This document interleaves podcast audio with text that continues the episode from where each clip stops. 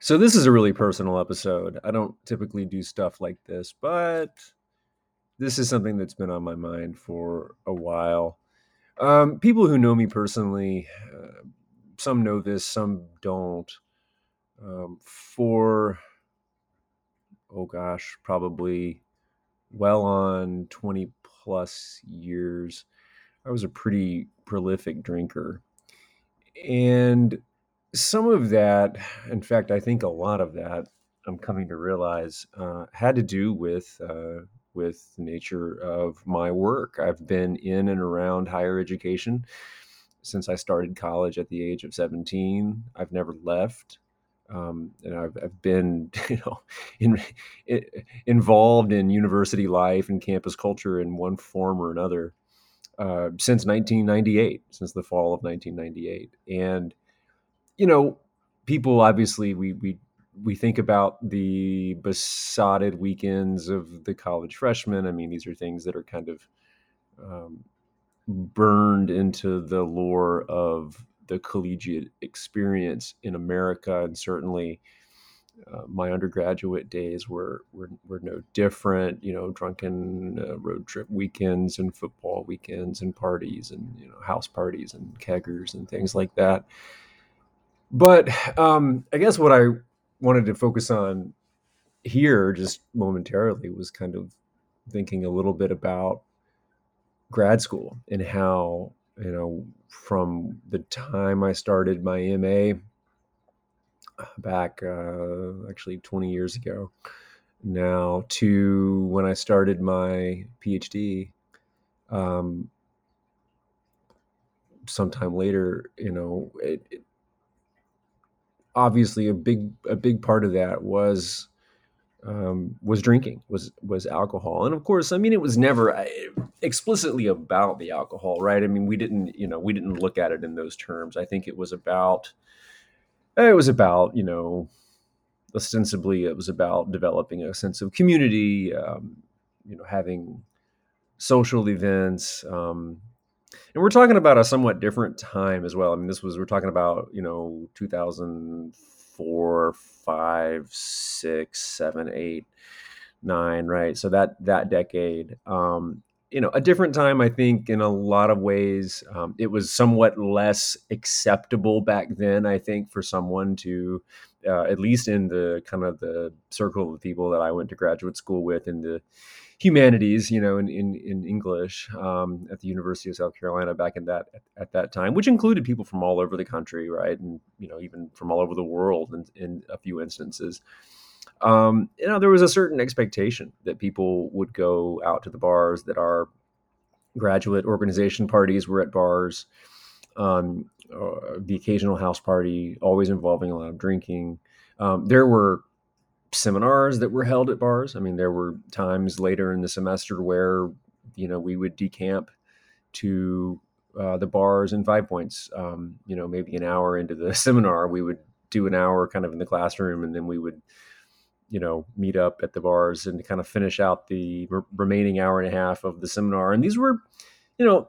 For the most part, this was not wasted time. This was time that we were uh, you know, talking about the readings, having serious discussions, and I have to say, I learned a lot um, in that kind of informal, almost salon type of environment. But uh, the fact is, I mean, this was, you know, looking back on it now from this vantage point of 2022, you know, I can see where that would have made some folks uncomfortable. Um, and I, you know, it's it's funny. Just the other day, I was taking a, kind of a a, manda- a mandated. Uh, uh, IU has this um, series of modules um, for kind of dealing with uh, you know sexual harassment, sexual misconduct, and um, uh, for some reason I was assigned to take uh, the one for employees as well as the one for uh, for graduate students. I don't quite know why that is. I guess maybe because I teach graduate courses from time to time. But anyway, I was taking this graduate student course, and it it had this really elaborate scenario that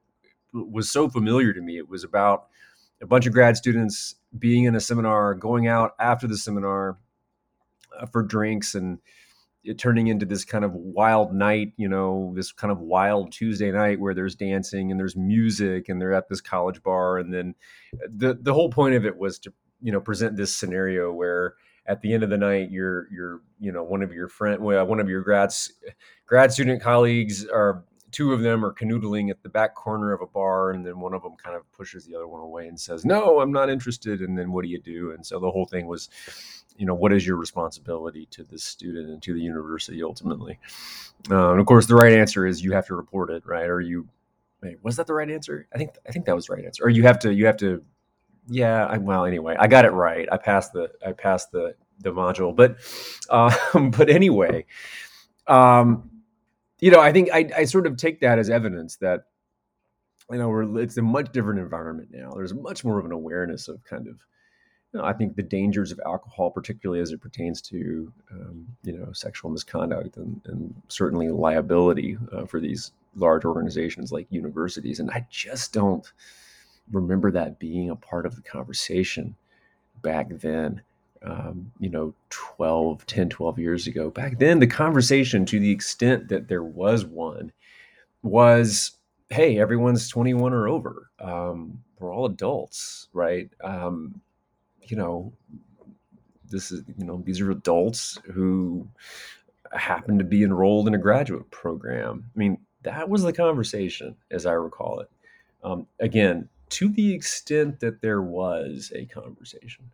Um, and so you know I, I i developed a a really really prolific drinking habit. Um eh, not wholly as a part of my time in grad school the five years i spent on um, doing phd work from 2004 to 20, 2009 but uh but was that a big part of it? Yeah that was a huge part of it. And uh, of course it just continued from there with my first tenure track job and then later with my second tenure track job. And all of that is kind of building up to say uh, that I I have been sober now for just over two years. I quit drinking in February of 2020, which was just knocking on the doorstep of the pandemic. Um, in fact, it's funny. I remember being aware of the pandemic at that point. I think it was really still a Wuhan, China thing. Although I think maybe by early February 2020 there were a few cases in Washington State. I think, but you know, again, uh, mainly it was kind of a, a Chinese uh, thing at that point still. Um, but of course, as we now know, it was rapidly, rapidly um, approaching uh, Europe and North America and elsewhere in the world, um, soon to, to, take over the world, of course. And um, but anyway, I, I was I was uh, that was it. That was it for me. Um, and it was a variety of reasons. Um, nothing uh, nothing major. There wasn't any kind of big moment. I didn't get a DUI, thank God. I didn't uh, get arrested. I didn't. Uh, I didn't even really have a. I mean, there wasn't any kind of you know drunken tirade or anything that made me reevaluate my relationship with alcohol. It was mainly it was the fact that I began to realize um, as my job really kind of I don't know got more and more. Uh, involved and as I was kind of working on a variety of different projects, it began to kind of get in the way, I think, of my work uh, workaholism a little bit. Um, and it was just it, I, it wasn't doing me any favors, is the way I would put it. You know, it, it it was clear to me that it just drinking wasn't helping, um, and um, and I was kind of foggy mentally and just um, you know, of course, there were always the hangovers, which now are kind of like a distant memory. I don't really even think about. I mean, it's weird to say this, but I, I don't have a good sense of what a hangover feels like anymore. Um, you know, I feel like, yeah, okay, I remember dry mouth and headaches and things like that. But I mean, I, I think there's part of it that I'm really not remembering you know there's a big part of it the hangover experience that uh, that escapes me and i think you know that's a good thing um, but uh, it's one of the things people in recovery talk about a lot actually amongst themselves is kind of how you know you don't get hangovers anymore, and it feels like kind of a superpower. But yeah, I just celebrated uh, two years, and um, there was a there was a plan. We were going to my wife and I were going to go down to Miami for the weekend to celebrate, and um, of course the Indiana weather, uh, the Indiana winter had different ideas. We weren't weren't able to fly out because the oh the airplane got ice in the wing or ice on the not on the wing in the engine, which apparently is a good bit more serious than ice uh, in the wing. But uh, so we stayed here anyway, and and um, you know it got me thinking. That was the that was the exactly the kind of thing that would have kind of probably sent me off on a minor bender. Uh, back when I was drinking, but you know, it wasn't a big deal, right? We we sort of found other things to to do, and if if I can if I can sort of say one thing. I, I know, for example, you know, dry January and these kinds of things have become really popular in recent years. There's there's there's apps for people kind of tracking their alcohol use and cutting down on their alcohol use and so forth. Um, and obviously, there's lots of health benefits to it, as well as mental benefits, so physical and mental. But what I would say stands out to me the most about quitting alcohol besides the physical, the mental, besides the fact that you you do save a lot of money, according to this one app that I've been using. Um, based on the estimates that that I've been receiving from this app, I've saved almost sixteen thousand um, dollars since um, February of 2020, which is which is kind of cool. And I think honestly, I think you know, giving it up on the heels of the pandemic really saved me in some in some respects. Um, again, it, I mean, the reason I quit had nothing to do with the pandemic. It wasn't even really a thing in the United States in early February, but I think it saved me. You know, there have been a lot of stories about people uh, really getting into trouble with alcohol during the pandemic because everyone's at home all the time, and so you know, I'm pretty pretty thankful, pretty thankful for for that. Uh, but no, um, what has really stood out to me the most about giving this up is that I feel like I have a big chunk of my life back because I have more time objectively, right? And you're not hanging out in bars, you're not kind of engaged in the culture that surrounds alcohol, uh, which takes a lot of time that you don't think about, right? There's a lot of time spent kind of, you know, positioning yourself for drinking, whether it's you know traveling someplace, going to a bar, being out, you know, even drinking at home. Right, it requires setting things up. You know, getting alcohol in the first place, right? Going to different liquor stores, going to different places to buy. You know, but also just kind of, I'm not thinking about it. I'm not obsessing about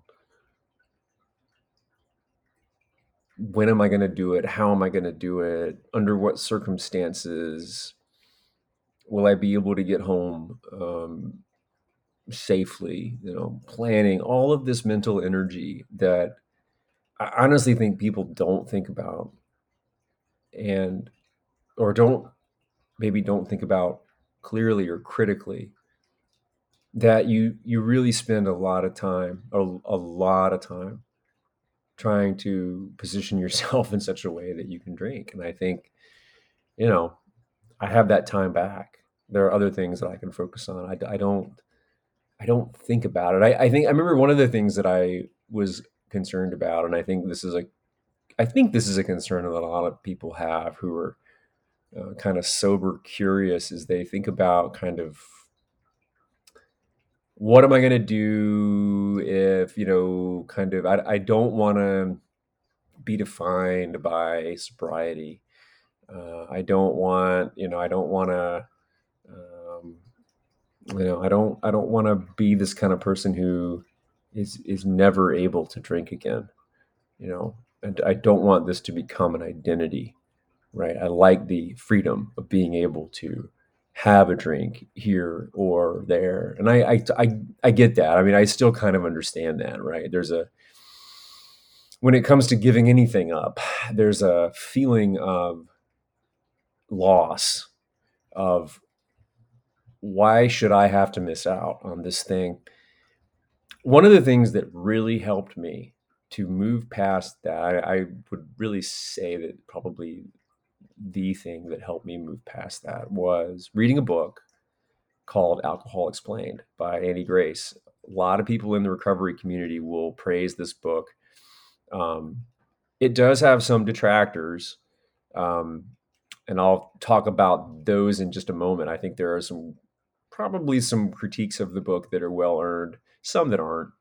Um, but it changed my life.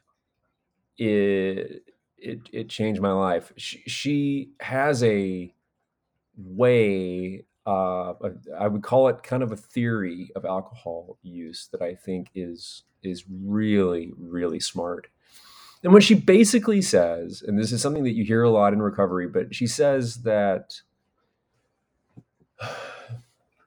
it's it's very similar to the old kind of alcoholics creed, right? That you know, um, you know, one is too many and a thousand is never enough. It, eh, but there's actually some scientific truth to that. Um, you know, alcohol is a really funny drug, and one of the ways that it works on you is that it creates this almost insatiable desire for for for more. Um, you know, like any good addictive drug, right? It sort of creates this this you know feeling of euphoria, of flushness, kind of of looseness, of relaxation, of warmth. Um, that is uh, downright well intoxicating.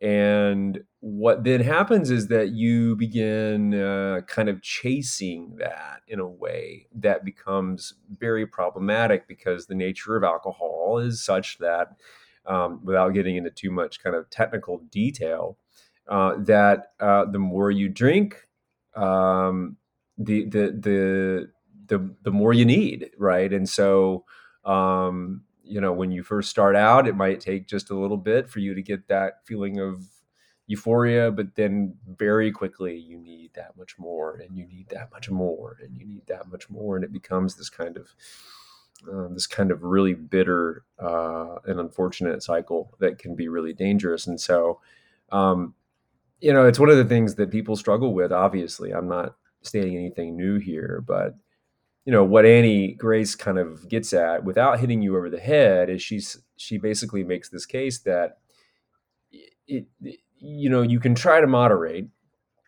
And I think that's moderation is kind of what people really you know it's kind of the holy grail right? Everybody says oh I want to be that guy that can have two beers and call it a night.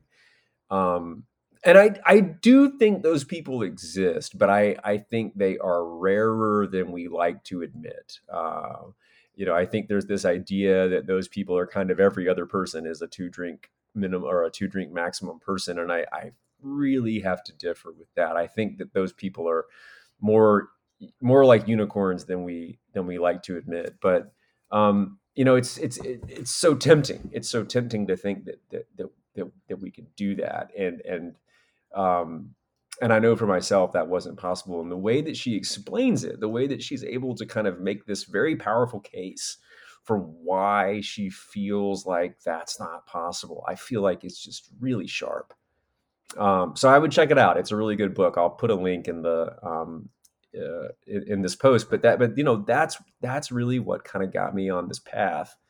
Um, was that was that book? I mean, it, it sort of gave me the strength to to to stop sort of messing around with this notion of moderation and realized that it was time to quit and then it wasn't doing me any favors. And so that's what I did. Um, and I could sit here and tell you all about how great it's been and, you know, the best decision I ever made, you know, being clear headed and all of that. Um, and it is good. I, I, will say this though, you know, and I, w- I made the joke early on, um, because of course you know when i quit in 2020 uh, february yeah, this was the beginning of the pandemic uh, donald trump would be president for another you know six or seven months. Um, and you know so it was not i mean not that you know february 2022 is a whole lot better but uh, there was very much a feeling in february and march of 2020 that the whole world was on fire and so all you know none of that stuff went away right? I mean it was you know it, it wasn't like i mean yeah there is the pink cloud. People talk about the pink cloud a lot and i did feel that for sure. But you know i, I chose sobriety and clarity at a time when it was one could argue right this is a really an opportune time to be totally sober. And i joked a lot with people right? Like you know one of the problems with sobriety is that suddenly you see the world very clearly and that sucks. Uh, and that's kind of how I felt, right? Is that wow, you know, here I am, kind of getting as I'm as I'm gaining this mental clarity and this perspective on my life and on the world. You know, we've got this guy, you know, this this this this orange creep in the White House who, you know, is denying COVID and then calling it this Chinese conspiracy and the China flu and all these, you know, racist uh, things against um, Asians and you know just all of this nonsense. Right? All, I mean, uh, I I won't rehearse uh, all of uh, Trump's sins, but I mean, you know, you, you see the world clearly. I mean, part of being clear is not just kind of feeling like, oh, everything's groovy. It's it's being clear, right? It's it's having clarity on on things good and bad and it teaches you i think a lot about accepting the world as it is and and and and and that that notion of acceptance you know and of kind of just being okay with the fact that uh, things are on fire and things are you know not always going to go well. I mean that you know you still have to live life and, and and life is going to be challenging and there will be ups and there will be downs and there will be soul crushing things that happen um, and and and and alcohol, uh, um, you know, it, it, it's not going to help with that. It's it's not going to provide. I mean, you sort of think it does, but it's not going to provide any kind of escape from that.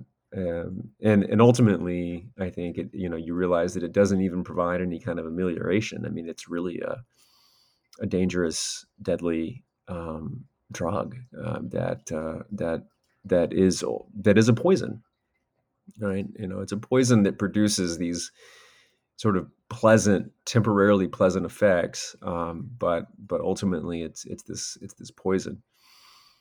Uh, so that's where I'm that's where I'm at. You know, two years. I was coming up on it. You know, in January, thinking, looking ahead to two years, and thinking about, oh wow, I'm going to get there very soon. And of course, you know, social media was filled with posts about dry January, which is I think a really interesting um, thing. and has an interesting history of its own uh, that I looked into a little bit as I was preparing for this for this podcast. And this is one of those things that I was kind of preparing for for a really long time and didn't really quite know how to start and just decided to go ahead and do it and jump on it. But um, you know, because I figured, well, there's not really any way. And I, I called it sobriety in higher education because I thought, well, this will be, you know, people that kind of follow me for the higher ed stuff. Maybe they'll be interested in this.